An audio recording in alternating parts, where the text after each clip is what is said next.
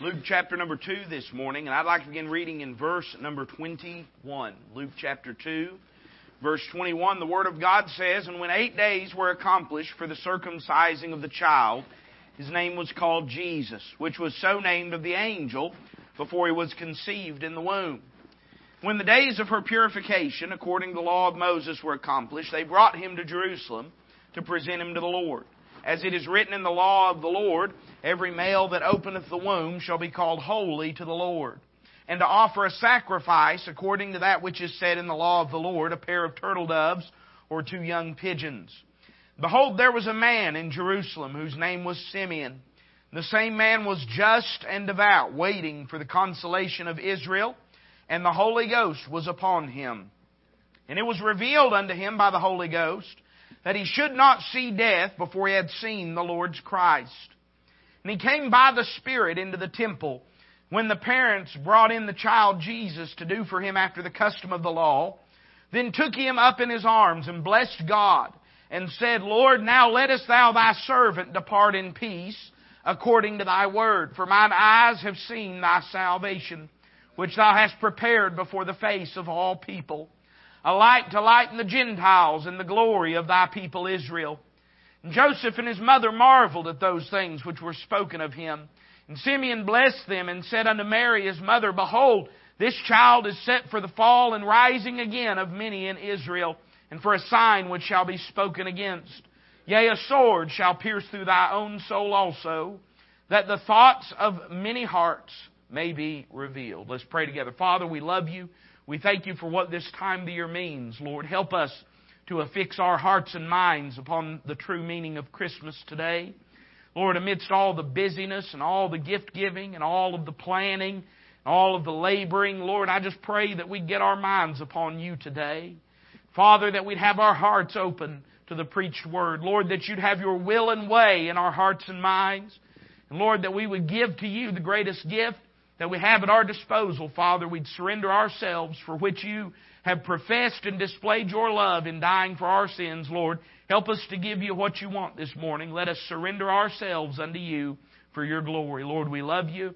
We ask these things in Christ's name. Amen.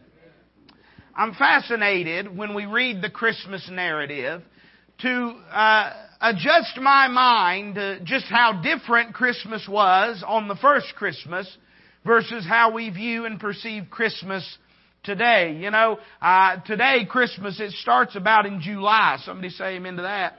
And uh, if you're not a big fan of Christmas, just hold on. We about made it through. Amen. But it starts in July and there's much fanfare and there's much excitement, much decoration, much gift giving, uh, a lot of pounds we put on during the Christmas season. There's a lot that takes place, and we might say this, there's a lot of, of fanfare and there's a lot of extravagance that surrounds Christmas. But when our Lord and Savior was born in Bethlehem, heaven rejoiced, heaven made their presence known, but it was at a time in human history in which things have, and for lack of a better phrase, things was just sort of dead in Jerusalem. The worship was dead, the, the temple sacrifices, I mean, they, they performed them, but uh, God's voice had been silent for 400 years, ever since God closed the Old Testament. It seemed as though God had forgotten about them. Then all of a sudden steps God from eternity into time, from uh, heaven on to earth, and all of a sudden the course of human history is changed forever. That evening, I don't know, and in the days following, that there were very many that were aware of the magnitude of what had taken place. The Bible tells us that there was a man by the name of Simeon who waited by the temple. And while everybody else just looked and saw a little baby being brought in, just like any every any and every other baby that would be brought in to be circumcised in accordance with the law, Simeon, when he beheld this child, saw all the hopes and help of humanity wrapped up in swaddling clothes. He saw all of God's providential plan in that uh, cherubic face. And he was able, in the midst of all of it, to see the true meaning of Christmas. I want you to think about a few things that might help you to understand what I mean this morning because I think Jerusalem during the time of Christ was very similar to what the Christmas season is today. Let me say number one that Jerusalem during that time was characterized by religion without a redeemer. They worshiped at the temple. They gave sacrifices. But the thought of a Messiah coming and giving His life in sacrifice for the sins of mankind was far from their minds. When you look at the structure of worship during that day, you have all these things that you can't find anywhere in the Old Testament. All of a sudden, here they are existing in the time of Christ. Uh, they had synagogues. You'll find no provision for synagogues uh, distinctly in the Old Testament. They had the Sanhedrin, the ruling body uh, over the nation of Israel. And you maybe can get a hint of that whenever Moses appoints some elders.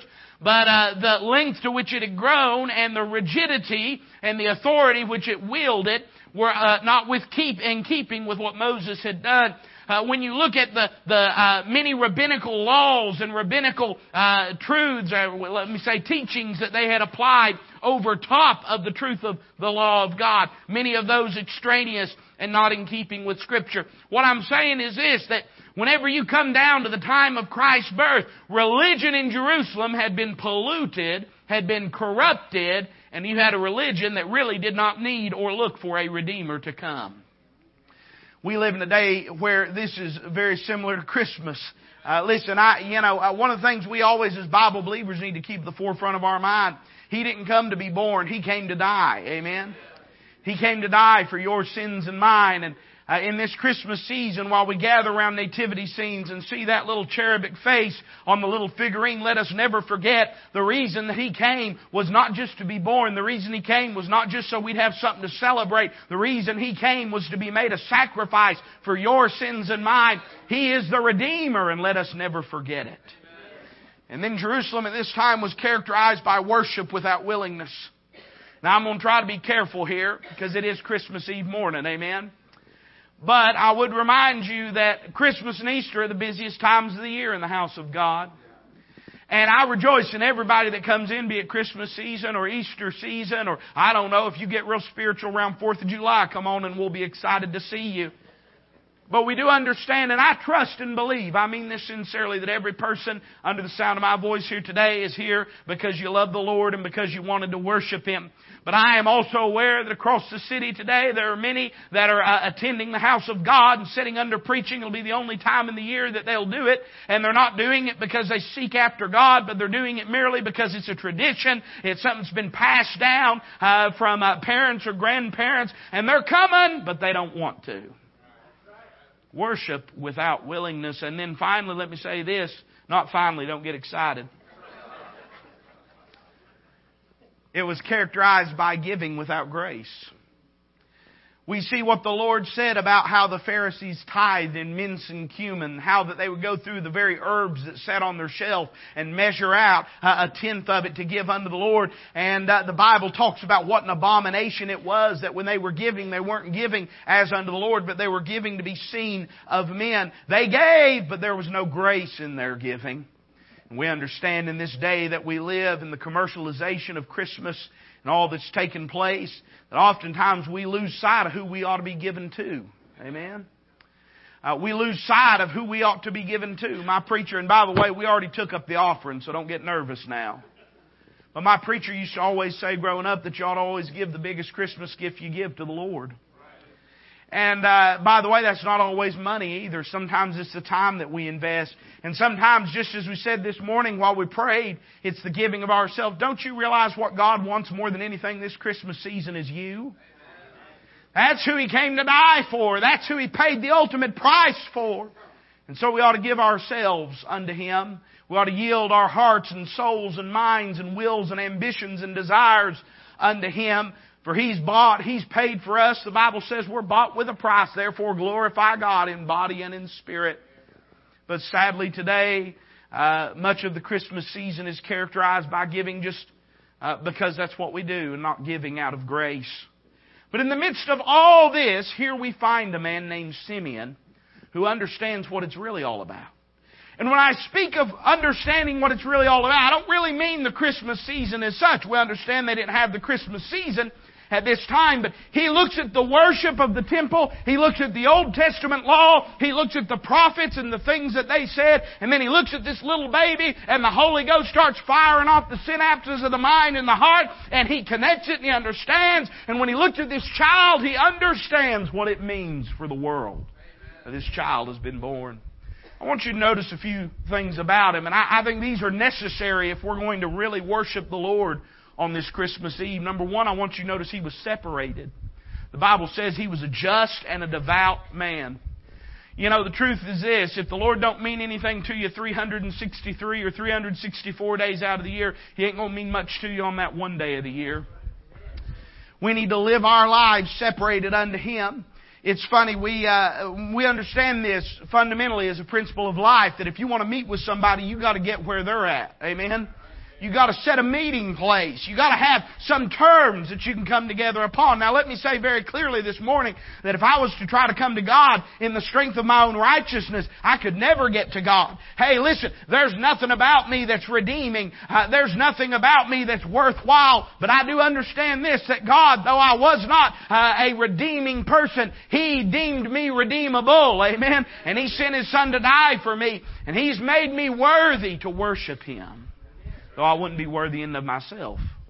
But by the same token, we have to be willing to live a life of holiness if we're to enjoy the presence of God. The Bible says that we're to follow after holiness without which no man shall see God.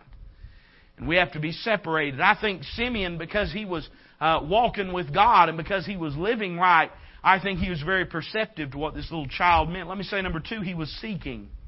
The Bible says he was waiting for the consolation of Israel. That's another way of saying he was waiting for the Messiah. In fact, the name Simeon is very interesting. Actually means someone is hearing or it means to be heard. In other words, Simeon's very name bespoke what he spent his time doing. He was waiting and listening for God to deal with him. I hope when you came this morning, you came to meet with the Lord. I, hope uh, that when you came this morning, you came to hear from God because He's interested in speaking to you. And the greatest thing that could happen to you on this Christmas Eve morning uh, is that you could hear from God. If you're lost and undone, you could hear that uh, invitation into His presence and grace, and you could experience salvation uh, free and full and paid for by the Lord Jesus Christ. If you're already saved, the greatest thing that could happen to you today is to be drawn closer into His presence. But to do this, you have to be listening. You have to be hearing. You have to be seeking. And let me say number three, He was Spirit led. Bible says the Holy Ghost was upon him in verse 25. Verse 27 says he came by the Spirit into the temple. In other words, God was leading him because he was seeking God. Something you'll find is if you'll, if you'll follow after God, He'll let you catch Him. Amen. If you'll seek after Him, He'll be found. If you'll pursue after Him, He'll draw you close unto Himself. He said, Draw nigh unto me, and I'll draw nigh unto you, saith the Lord. And because Simeon was seeking after God, the Spirit of God was working in his heart and life and was leading him to this place. And so he takes this little baby up in his arms and he mentions seven things, and I just want to list them to you and then we'll close. Seven things that speak to us the full spectrum of what Christmas is all about. Look with me at verse number 27. The Bible says, He came by the Spirit into the temple, and when the parents brought in the child Jesus, to do for him after the custom of the law. Then he took him up in his arms and blessed God and said. Now let me pause there and say this. Before he ever said anything, he said something by his actions. And he speaks to us of the proximity of God. Now, don't you understand that the Christmas season, what it's really about, can all be wrapped up in that name that was given him? Not just the name Jesus, but the Bible also said his name would be called Emmanuel. What that means is God with us. See, the first thing that Simeon does when he see, he understands who this is. He understands this is the Messiah. He understands this is God. And he takes it as an indication to him that if God would go to such great lengths to get close to him, then he ought to get close to God. And so with boldness, with no shame, with no fear, he takes and grabs this little baby and holds it in its arms because he understands what it all means that God has come to dwell amongst men. The first and great and primary truth of Christmas is this that He came, that He was robed in flesh, that He walked amongst men, the proximity that God desires to have with mankind. You'll have people in your life that'll try to paint God as a distant figure, as someone that stands behind the shadows of the universe peers out, sometimes waves some sort of wand of providence over humanity, but does not get up close and personal with His creation. But I'd have you to know that God was so interested in being close to you. God was so interested in feeling the infirmities of His own creation that He made Himself a part of it and was robed in flesh and took upon Him the likeness of man so that He could feel and hurt and weep and empathize with you. The great truth of Christmas is this, that God has come to earth. That He walks amongst men. by the way, that's still true today. I understand that He ascended to glory. I understand He's seated at the right hand of the Father, but He said this. He said, I go away, but I'll leave another comforter for you. He was talking about the Holy Ghost. God still has personal interaction with His children through the indwelling of the Spirit of God in our hearts and in our lives. God still desires to have a personal relationship with you and I. If you don't have a personal relationship with God, then you don't have the kind of relationship that'll get you to heaven. You don't have the kind of relationship that God desires for you. You don't have the kind of relationship that it's possible for you to have. Let me say to you this morning, my, my relationship with God, I'm not, I'm not claiming I'm the example. And I'm not trying to set forth that I'm some sort of voice of experience, but I can say this I know what it's like to be close to Him. I know what it's like to stray from Him too. I know what it's like to live in rebellion. I know what it's like to do the wrong thing. I know what it's like to shield myself from His glory. But I also know what it's like to draw into His presence. And hey, listen, I've never picked Him up and held Him in my arms. But oh, there's been many a time He's picked me up and held me in His arms and comforted me and given me strength and grace to face the trials of life. God's a personal God. Hey, listen, uh, He's not a personalized God. Amen. But He is a personal God. He desires to be close to us, the proximity of God. Look at verse 29. This is the first thing that Simeon actually speaks. He says, Lord, now lettest thou thy servant depart in, and look at this next word, peace, according to thy word. You see, the Christmas season, it's about the proximity of God, but it's also about the peace of God. The angel's chorus was peace on earth, goodwill towards men. We live in a time when peace seems like an elusive utopia that we'll never grasp again. And uh, this is not uncommon to the human experience. Ever since Adam and Eve ate of the fruit in the Garden of Eden, peace has been elusive to mankind. Blood was shed not long after that, and it's still shed today. We live in a time, and listen, uh, we're so focused on our little world, it would shock you to see all of the suffering and heartache and, and turmoil and violence going on in the world. Uh, we turn on the news and all, all they care about is how many Cokes Donald Trump drank, drank today. Amen. Don't you realize there's places in the world today where people are starving by the hundreds of thousands? There's places in the world today where genocide's being committed against entire people groups. We live in a world that it seems is ripped apart by the sin of mankind. Sometimes I think in our cushy, insulated, inoculated little world, we don't appreciate what peace means. But God gives a peace, the Bible says, that passeth all understanding. God gives a peace that's not conditional upon the circumstances of life, but resides within the soul of the child of God. Uh, God gives us not, listen, we have three kinds of peace, the Bible says peace from God, peace with God, and peace of God. God resides within us to give us a peace that no other thing in the world can give. Nothing in the world can give. No amount of, of substances, no amount of wealth, no amount of popularity, no amount of power. How often do you hear of people that have reached the very pinnacle of their career only to take their life? Because they got to the top of the mountain and realized it was awful cold and dark and lonely there. And yet God can take people going through things that are unfathomable. And God can sit down on the throne of their heart and life and reign from within and the peace of God can reign in their lives. God gives a peace. It's not an external peace, it's an internal peace. There'll come a day, of course, when the peace of God will reign in this world. I believe that. There'll come a day when He ascends that throne in Jerusalem and He takes the authority and the oversight of this world and peace will reign. Listen, we don't have to wait till then to experience the peace of God. If you're here today lost and undone, if you'll open your heart to Christ, if you'll receive Him as your Savior, if you'll repent of who you are and what you've done, and ask God to save you because you can't save yourself, then the peace of God will flood your heart and mind and life. God will take control. Amen. That's what He always does. He spoke of the peace of God. Verse 30, he says this Mine eyes have seen thy salvation. He spoke of the plan of God. I said a moment ago that Christmas is not about his birth, Christmas is about his death. I know we associate his death with the Easter season, and I understand why. But he's the only individual in all of human existence that was ever born for the express purpose of dying.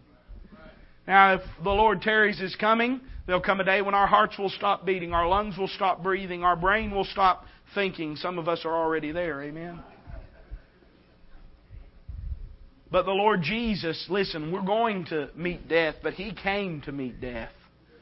And over and over and over again, He would speak of this hour that He was approaching. And when He got close to it, He said, For this hour came I into the world. And He was talking about the hour of His death. Whenever Simeon looked at that little baby, he saw the singular, only, and absolute hope for man's eternal destiny. He saw God's salvation. He saw God's plan of salvation. Now, I don't know how much Simeon understood, but I know he understood that God's salvation does not reside within a, a place, does not reside within a denomination, does not reside within a creed or a dogma, does not reside within a priesthood of human bearings, but it resided in a person. And he says, When I saw that child, I saw God's salvation. Now, it's the same today. You may have all the church house religion that you can handle. You may be the most church like and, and churchy person in your whole family. And if you've never received the person of the Lord Jesus Christ, still be on your way to hell. You can have been baptized so many times that you're waterlogged. You can have been sprinkled and sprayed and dipped and dunked and whatever you might imagine. None of that can save a person because God's salvation is not within sacraments or rites or ceremonies. You may associate much of your childhood with the house of God, and really, I hope you do. You've had a good childhood if you can do that. But you may have some sacred place that you say, well, uh, whenever I go back there, I feel close to God. But hey, listen, if the Jews couldn't find that in Jerusalem, in the Mount of God, then you better believe that no matter what church you're a member of, what church you worship at, what church you go to, what church you baptized at, none of that means anything. If Jerusalem didn't mean anything, you better believe that our places don't mean anything. If you've not met the Lord Jesus Christ, See, the thing that you have to understand, it's all wrapped up in that person. If you have Him, you have salvation. If you don't have Him, you don't have salvation. I'm, listen, I'm glad you're here today. But the truth of the matter is, you could walk through these doors a million times. That wouldn't get you to heaven. You could donate and give and tithe and give every penny that you've got. wouldn't get you to heaven. You can be baptized. You can uh, be anointed. You can have folks pray over you. None of that can get you to heaven. The only thing that can get you to heaven, the reason that Christ came was so that the person of God, the Son of God, would be made a sacrifice for us that we might receive Him and know Him. And if you have the Son, you have the Father. And if you have the Father, you'll love the Son. And if you have the Son, you have life everlasting. He saw the plan of God in this child. I don't know how much he understood. But then verse 31 he says, Which thou hast prepared before the face of all people. He sees the providence of God. Christmas is probably, if, if we wanted to lay a few words beside Christmas as defining what it means in the Bible, I'd say the word incarnation would be a good one, that He was robed in flesh. I'd say the word salvation would be a good one, that He came to die for us. I'd say the word grace would be a good one because man didn't deserve it but God gave it anyway. Then I think one of the greatest words we could lay beside the Christmas season and see in vivid relief against so many uh, people that preach chaos and happenstance is the providence of God. When you observe the Christmas uh, day and when you observe what happened when our Lord was born, don't you understand that every minute detail of the Savior's birth was given both by prophecy and providence? From the hand of God. The fact that he would be born of a virgin, the fact that he would be of the tribe of Judah, the fact that he would be born in Bethlehem, the fact that there'd be a star that would uh, speak and reveal his location, uh, the fact that there'd be people come from the east to worship him, uh, the fact that uh, uh, he would uh, be after his birth that there would be a great genocide against children two years old and younger, the fact that he would flee from there and go to Nazareth or go to Egypt to avoid being killed in that genocide, the fact that he come back and go to Nazareth and live there. Hey, listen, everywhere you look at the Savior's birth and early life, you'll find the prophecies of God. Amen. Not just the prophecies of God, the providence of God. Do You understand that never until this moment in human history could what have happened happen. Never before until the Romans came along and built road systems. Until the Romans came along and codified law in a more thorough way than any civilization before them had ever done. I mean, don't you realize, hey, listen, if everybody's going to be taxed, there has to be a governmental body that can tax them. Amen? You, you still believe that, don't you? Amen? You know, it's been a while since taxation without representation, but we, we're, we're getting back there. But uh, none of these things could have happened if the Pax Romana, the peace that the Roman Empire had brought and stabilization of the world had not existed, there wouldn't have been road systems for him to travel. It wouldn't have been safe enough for him to travel. There wouldn't have been a Caesar that called uh, for a census to take place and for taxation to be made. Say, preacher, what are you getting at? I'm saying that whenever you look at the life of the Lord Jesus and His birth, you'll find the providence of God everywhere you turn. God is a providential God. God does know and plan every detail, and we find the providence of God in this passage. But then I want you to look with me at verse number 32. The Bible says this Simeon says, A light to lighten the Gentiles and the glory of thy people Israel. The promise of God is mentioned in this passage. There's two people groups that Christ came to affect and to touch, and that's the Jews and the Gentiles. Now, if you ain't a Jew, you're a Gentile. Somebody say amen to that. If you ain't a Gentile, you're a Jew. I understand dispensationally speaking, when we talk about this day that we live in, the church is viewed as a separate entity as well. What I'm saying is this that when Simeon saw this child, he saw God's promise, everything wrapped up to God's association with humanity for every people group, whether Jew or Gentile. He came, look at it again in verse number 32, a light to lighten the Gentiles when you go through the Lord's earthly ministry, you'll find this echoed time and time again that He's the light of the world, that He came to shine a light uh, to those beyond Naphtali and Zebulun. Those were the farthest reaching tribes, the nation of Israel.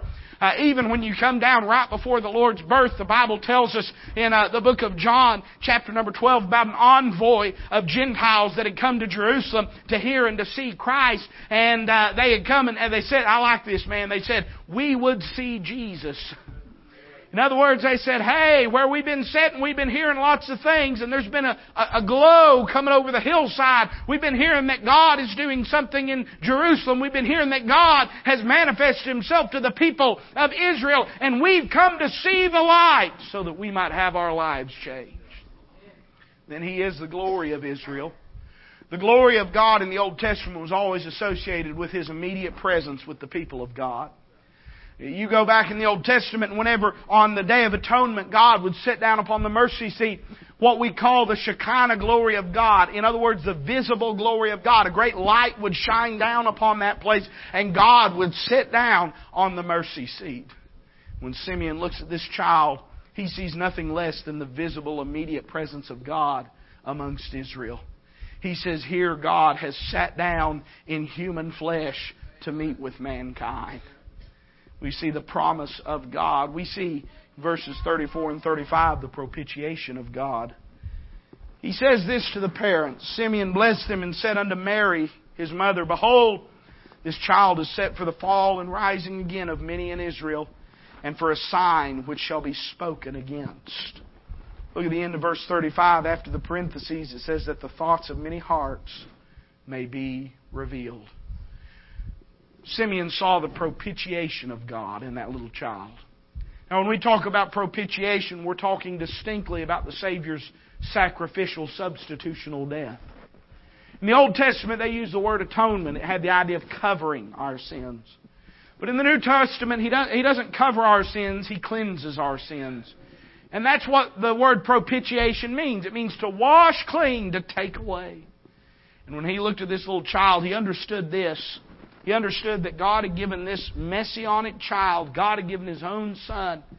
And in doing so, He was going to be a rock of offense and a stumbling block to the nation of Israel. He would not be received and crowned as their king, but He'd be rejected and crucified as their sacrifice. And he says this child set for the fall and rising again. Notice he didn't say for the rising again and falling. The reason, listen, through the death of Christ, the Jews are not cast off as a people. The only hope that they have of ever knowing their God in a personal way is established through the cross of Calvary they may have fallen away in the providential plan of God for a, a, season. That's what Paul talks about in the book of Romans. Said that there's blindness in part to the nation of Israel, and that's true today. Uh, the, the, for the vast majority of Jews, they're, they're secular. They reject the notion of religion at all, let alone Bible Christianity. And uh, those that are actually in Jerusalem are ensnared and, and uh, enchained in, in uh, Judaistic orthodoxy by and large as a people. Now, by the way, God can still save them. Amen. And just like God can save you and me, whatever our bondage is. But they, as a people, as a whole, are under judicial blindness. They've fallen, but it's not an eternal falling. God's going to raise them again. This child is set for the falling and rising again of many uh, of Israel. And notice this in verse number 35. And I about ran out of gas. Somebody say amen. That the thoughts of many hearts may be revealed. You know what the cross of Calvary does? It shines a light on man's heart. So many people approach unto God claiming that they want to be saved and that they are seeking Him. But the Bible says that the cross and the preaching of the cross is an offense to those that perish. And so when faced with the death of Christ, we are faced with this inescapable truth that God came to die in our place because we couldn't die for our own sins God came to give His own life because we couldn't save ourselves. And this is the great separator in human consciousness and thought. Because there we have a decision. It's not an apprehension of the mind, but it's a decision of the will. Will we acknowledge what God says is true? That I'm not righteous, that I can't save myself, that there's no amount of ceremony, there's no amount of sacrifice on my part, there's nothing I can do to incur God's favor or to live and walk worthy of Him in and of myself. The cross tells me that I'm not enough, but God gave all I need in the person of Christ. And the thoughts of many hearts are revealed. Reminds me of the publican and the Pharisee. Christ told in Luke chapter number 18 a parable about two men. One of them was a Pharisee, and he came and he was worshiping in the temple, and he made many long prayers. And some of them went this way. He looked over and he saw this publican. You know what a publican was? Was a tax collector. Didn't nobody like him then either. Somebody say amen to that. And uh, he looks at this publican, and, and typically in society in that day they were corrupt and they were uh, they they were you know uh, greedy and they took advantage of people and they were viewed as a very undesirable element of society. And the Pharisee looks at this publican and he says, "Lord, I want to thank you that I'm not like this man." He says, "God, I want to thank you. I fast twice a day. I give tithes of everything that I have." No doubt as he stood there with the phylacteries, the little boxes of Scripture upon his, his right hand upon his head, with his long garment with the blue hem in the bottom, no doubt he looked around in all of his pious self righteousness and thought, Boy, I'm somebody, and I thank God that I am. Then the Lord Jesus says that this publican, he approached God in a different way. The Bible says he smote on his breast. And he said, God, be merciful to me, a sinner. Well, now I wonder who told him he was a sinner. wonder why he thought God could have mercy. Wonder why he thought that God could forgive him. See, the cross of Calvary tells me that I'm not sufficient, that my righteousness is not good enough, that my good works are not good enough.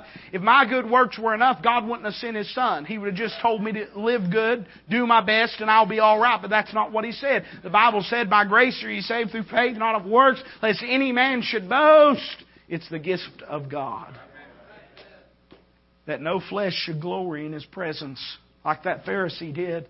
And Jesus says about this Pharisee and publican, he looks at his disciples and said, This man, the publican that smote upon his breast and said, God be merciful to me, a sinner, he said, This man went to his house justified. The other man didn't. But that man, he got what he needed from God.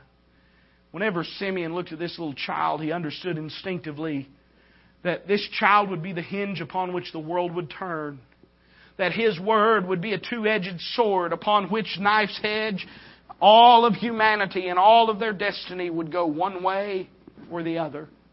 Here's a question I have for you today. What path have you chosen? What direction have you gone? When faced with the cross of Calvary, have you received or have you rejected Him? Got one final thing I want to say. Look at verse 35. The handful of words in parentheses. Don't you know Mary thought about these for years afterwards?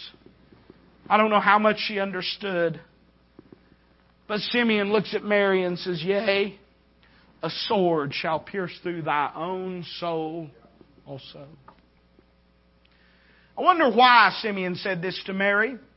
And I wonder why, even if Simeon said it, why did God go to such great lengths to record it in His Word and to display it to us? I'll give you what I think, and you can take it for whatever you value that at. I believe the reason that God, in such vivid descriptive language, describes what the cross would do to Mary is because Mary was the closest human being in the world to understanding what God the Father experienced when He gave His Son. Nobody else in the world could understand it quite like Mary could. Because we understand that that body that was grown in her womb, she looked at that baby and said, This is my child.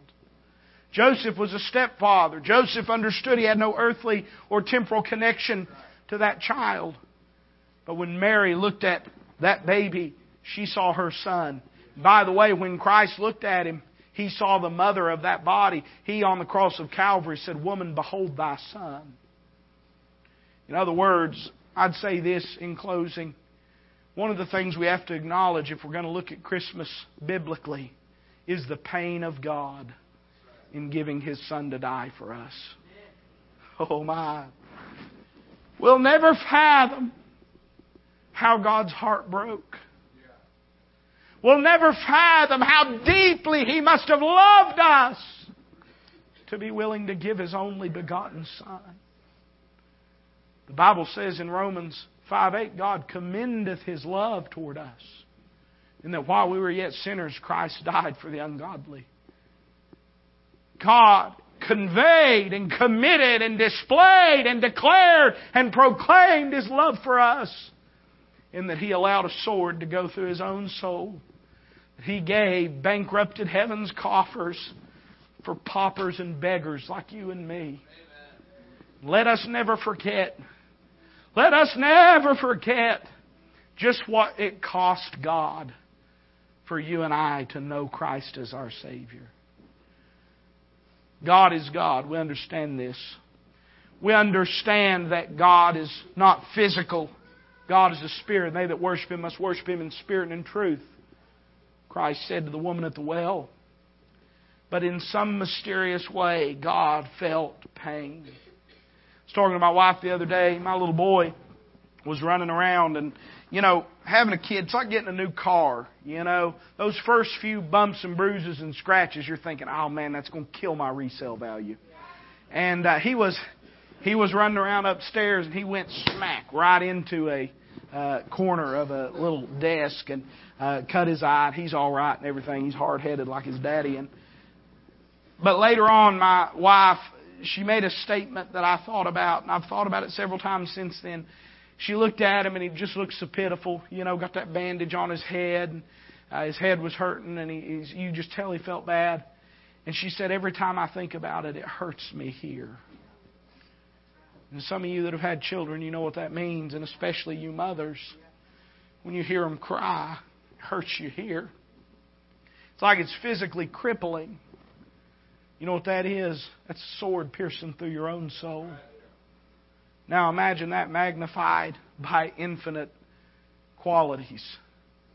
As God observed His Son being spit upon, stripped naked, beaten, flogged, beard plucked out, nailed to a cross. Imagine what the heart of God felt.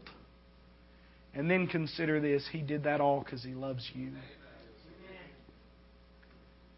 God's loving grace pursued you and has pursued me. I hope you accept and receive the love of God today. If you've never received Christ as your Savior, I hope you'll not leave this place before you quit relying on yourself and whatever else you might be depending on and turn unto Christ and Him alone. For in that person and Him alone is there salvation for you today. And I think today would be a good time if you know Christ as your Savior. If there's some area of your life that you've held back from Him, won't you give Him the Christmas gift He truly wants and surrender your heart and life to Him? Maybe some pet sin that you've been harboring. Maybe some act of faith that you've been hesitant that God's dealt with you about stepping out on. Maybe some area of bitterness that you've been shielding and, and cultivating that root of bitter. Whatever it is, won't you give it to God today? That's what He's really interested in is you. And even if your heart is in a right condition, even if you'd say, Preacher, there's no area in my life I can think of, today would be a good day to come down to an altar and thank God for the great gift He gave us what Paul calls his unspeakable gift. Say, Lord, I just want to thank you for sending your Son, not just to be born, but to die in my place and forgiving all of my sins.